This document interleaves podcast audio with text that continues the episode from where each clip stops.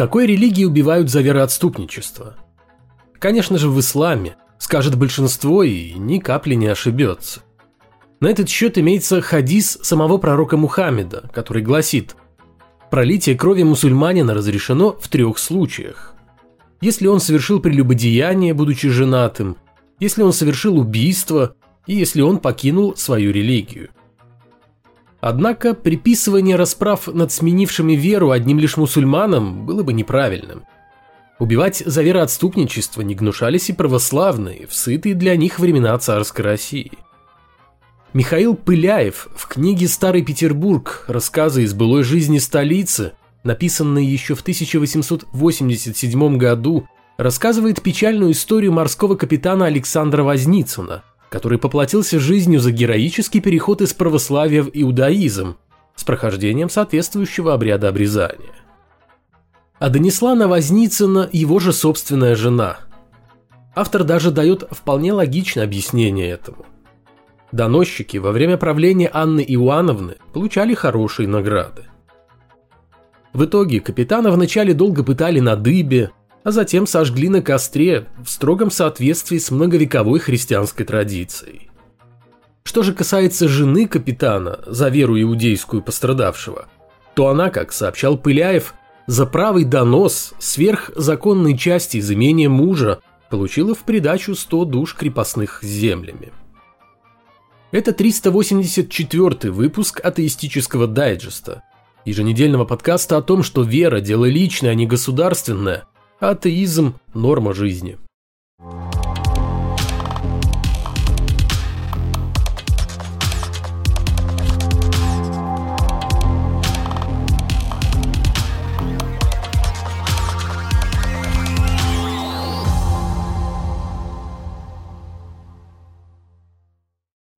У 37-летнего певчего церковного хора храма Архангела Михаила в селе Михайловская Слобода Антона Букрина было одно необычное хобби, плавно перетекающее в маленький секрет. Нет, не стоит рисовать в воображении кровавые сцены ночных жертвоприношений на кладбищах или еще чего-нибудь в таком же духе. На самом деле Антон Букрин просто любил мухоморы. Любил и поставил цель во что бы то ни стало раскрыть тайны этих галлюциногенных грибов. Для этого Певчий время от времени уединялся на арендованной им даче, употреблял мухоморы и закутывался в ковер – чтобы в момент перехода, видимо, в другое состояние, не случилось ничего нехорошего, ибо в таком состоянии он не способен контролировать свое тело. Букрина нашли спустя три дня, завернутого в ковер и мертвого, лежащего под богатым иконостасом, традиционно разместившимся в углу комнаты. В доме обнаружили видео, в которых мужчина подробно рассказывал о том, как уже два года экспериментирует с сушеными мухоморами и вот-вот приблизится к разгадке их тайны. Похоже, грибы все же не захотели раскрывать свои секреты. Ну что ж, что вышло, то вышло. Надеюсь, хотя бы так, при помощи мухоморов, Певчий увидел своего воображаемого бога, а может быть даже перекинулся с ним парой слов – поскольку не такая уж большая разница между двумя способами побега от реальности – при помощи мухоморов или иллюзорной веры. Грибы, как мы теперь знаем, возможно, и обладают гораздо более сильным эффектом, но несут серьезную угрозу жизни. Так что ни в коем случае не пытайтесь повторить этот духовный эксперимент. Сколько было тех самых Иисусов и прочих пророков, которые появлялись буквально из ниоткуда громогласно объявляли себя посланцами небес, а затем точно так же внезапно исчезали в небытие. Одного такого бога во плоти не так давно взяли под стражу и сейчас активно шьют ему дело. Я имею в виду бывшего работника милиции Сергея Торопа, который еще в 90-х почувствовал, куда дует ветер, взял себе новое имя – Виссарион и переквалифицировался в проповедники, а вскоре и вовсе объявил себя вторым пришествием Христа – в 1991 году еженедельник «Столица» сообщал. Виссарион убежден, что в скором времени он будет встречать людей не на пороге своей двухкомнатной квартиры, а в храме, который будет построен в 150 километрах от Минусинска. И Христос развернул по этому поводу бурную деятельность. В святом месте возле озера Тиберкуль. И тогда православные, уверен, В. Христос, потянутся сюда, как мусульмане в Мекку, со всех концов земли. Проповедь Виссариона Христа растянулась на долгие 30 лет и продолжалась до тех пор, пока в 2020 году, после визита сотрудников ФСБ, новоявленный Иисус не был вынужден отправиться в тюрьму по подозрению в осуществлении незаконной религиозной деятельности и психологическом насилии. А в октябре этого года по требованию прокуратуры Красноярского края была ликвидирована Церковь Последнего Завета. Главное дело всей жизни Виссариона. Прокуратура мотивировала свое решение тем, что церковь угрожает интересам общества и государства, посягает на личность, права и свободы граждан и влечет за собой причинение ущерба нравственности и здоровью граждан. И надо сказать, адептам церкви Виссариона явно не приходилось скучать. Каждый член религиозной общины исправно платил ее лидеру десятину. Добровольно отказывался от имущества с обязательной передачей денег, полученных от продажи недвижимости церкви.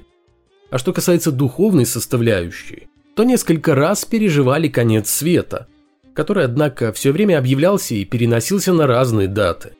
То на 2003 год, то на 2007 и так далее. И даже исцелялись иногда с помощью чудодейственных прикосновений самого Виссариона, но чаще просто от созерцания живописных сибирских пейзажей. Уголовное преследование Виссариона, безусловно, должно рассматриваться в свете крестового похода православной церкви против своих духовных конкурентов. Но, думаю, за 30-летнюю деятельность Торопа на ниве проповеди Слова Божьего у самопровозглашенного Иисуса и в самом деле накопилось достаточно грехов, в которых теперь будет разбираться гражданский, то есть вполне себе земной суд. Правда, в закрытом режиме. Таким же пророком представлялся во Владивостоке начала 90-х некий провидец из Новой Зеландии, о котором в 91 году писала российская газета. Провидца звали Сен Турней, и он утверждал, что является куратором человечества по поручению некоего космического разума. Этот самый разум и направил Турней во Владивосток, поскольку там будто бы живет будущий мессия, чьей задачей станет выправление искривленного пути развития нашей цивилизации.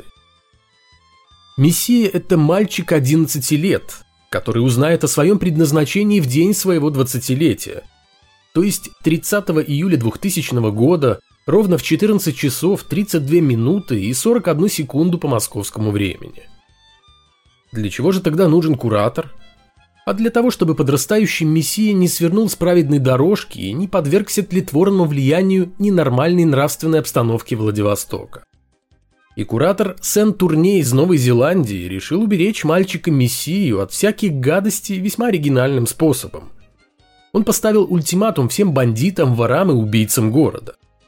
Те должны были добровольно сдаться милиции – в противном случае их ждали бы внезапные сердечные приступы, инсульты и прочие смертельные недуги. Стоит признать сюжет, которому позавидовали бы даже киносценаристы с мировым именем. «Доживем до 2000 года, увидим», – писала российская газета. Ну вот, дожили и пережили, но так ничего и не увидели. И пока в России держат в тюрьме самого Иисуса Христа – Папа Римский в поте лица и из последних сил сражается с грехами и пороками. Удар в спину наместнику бога на земле пришелся оттуда, откуда он его явно не ждал. С плохо скрываемым огорчением понтифик вынужден был признать, что даже священники и монахи недалеко не безгрешные овцы Христовы и время от времени балуются просмотром порно. Крестовый подход папы к проблеме борьбы с бездуховной непотребщиной заключается в полном и сознательном отказе от оной. Глава Ватикана уверен, что порнография является ничем иным, как лазейкой, через которую дьявол проникает в человека. Франциск посоветовал молодым семинаристам вычистить из своих телефонов всю порнографическую гадость и никогда больше не поддаваться искушению. Всегда можно сказать, что это частный случай, никак не свидетельствующий о том, что в католической церкви давно не все спокойно. Однако такие истории далеко не единичны. О том, как монахи и священники просаживают пожертвования, собранные на нужды прихода в казино, появляются в СМИ с завидной периодичностью. Даже удивительно, откуда у служителей культа и прочих божьих людей такая тяга к азартным играм. Да и суммами они ворочают немалыми. Например, в 2018 году итальянский священник проиграл в казино полмиллиона евро. А в феврале этого года стало известно о том, что 80-летняя монахиня, директор калифорнийской католической школы Сент-Джеймс, умудрилась потратить почти миллион долларов, 835 тысяч, если быть точным, опять-таки на азартные игры. В итоге суд обязал ее вернуть украденные деньги и приговорил к году тюрьмы. К чему все это? Вовсе не к тому, что от лицемерия божьих людей немного пошатываются основы религии, которую они исповедуют. Кто будет слушать священников, которые учат свою паству одному, а сами делают совсем другое? Самое главное – это то, что Папа Франциск практически признал полную неспособность церкви противодействовать тому, что она считает грехом, путем не только строжайших запретов, но и даже страха перед посмертным воздаянием. И это проблема. Как говорил ныне покойный протеерей Всеволод Чаплин, верующие – это спасающиеся грешники. Но что с того? Если ни верующие, ни сами священники не в состоянии соблюдать заповеди, которыми наградил их Господь, то зачем нам религия, в которой лицемерят все без исключения? Одни обжираются в пост, другие делают вид, что читали Библию, третьи проигрывают пожертвования в игорных домах, но при этом все равно надеются каким-то чудом попасть в рай. Для чего все это, если достаточно жить по совести, без сказок о загробной жизни и ненависти ко всем, кто не разделяет твои иллюзии, которые гордо именуются верой? Ну что, опять не атеисты? Совершенно верно. Снова не атеисты и снова в Африке, которая уже давно является ареной для выяснения сложных отношений между поклонниками Христа и сторонниками Мухаммеда. 19 октября в Конго исламисты напали на больницу, основанную католическими миссионерами. Убили монахиню и шестерых пациентов, а также похитили нескольких работников. Точное количество пропавших неизвестно. После этого здание больницы было разграблено и в конечном итоге сожжено. Невозможно выразить словами ужас от злодеяний кровавых нехристей, которые далеко приступили порог. Так прокомментировал произошедшее глава местной католической епархии епископ Палуку. Смею напомнить служителю культа, если он вдруг забыл или попытался это сделать, что нехристи, которые уничтожили больницу и убили людей, это обладатели той самой веры в Бога, без которой, как вероятно считает епископ, человек не может жить, а если и живет, то подвержен всевозможным безбожным порокам. Исламисты, напавшие на католическую миссию в Конго и постоянно уничтожающие храмы, убивающие христиан, сражаются за утверждение в стране правил, основанных на исламском представлении о должном и правильном. Потому епископ Палуко должен быть как минимум осторожным в своих высказываниях и помнить, что жизнь его епархии существенно портит вовсе не безобидные атеисты. Так что же лучше? Наличие веры или ее отсутствие? Правильный ответ на этот вопрос, по-видимому, знают в Канаде, где прямо сейчас происходит беспрецедентный для страны процесс отхода населения от организованной религии.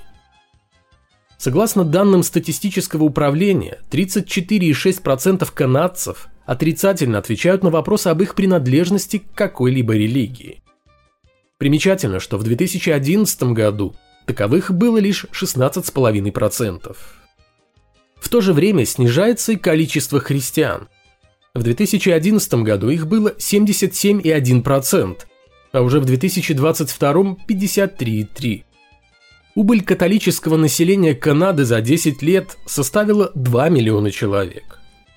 В общем и целом в стране происходит то же самое, что и в соседних США, где люди, не ассоциирующие себя ни с какой церковью, вскоре станут большинством на фоне того, как церкви стремительно теряют своих прихожан. И это уже происходит. В Британской Колумбии, одной из провинций Канады, число нерелигиозных людей перевалило за 50%, тем самым демонстрируя хорошо известную истину о том, что религия уже давно не является необходимой частью жизни. Если вообще таковой когда-то являлась.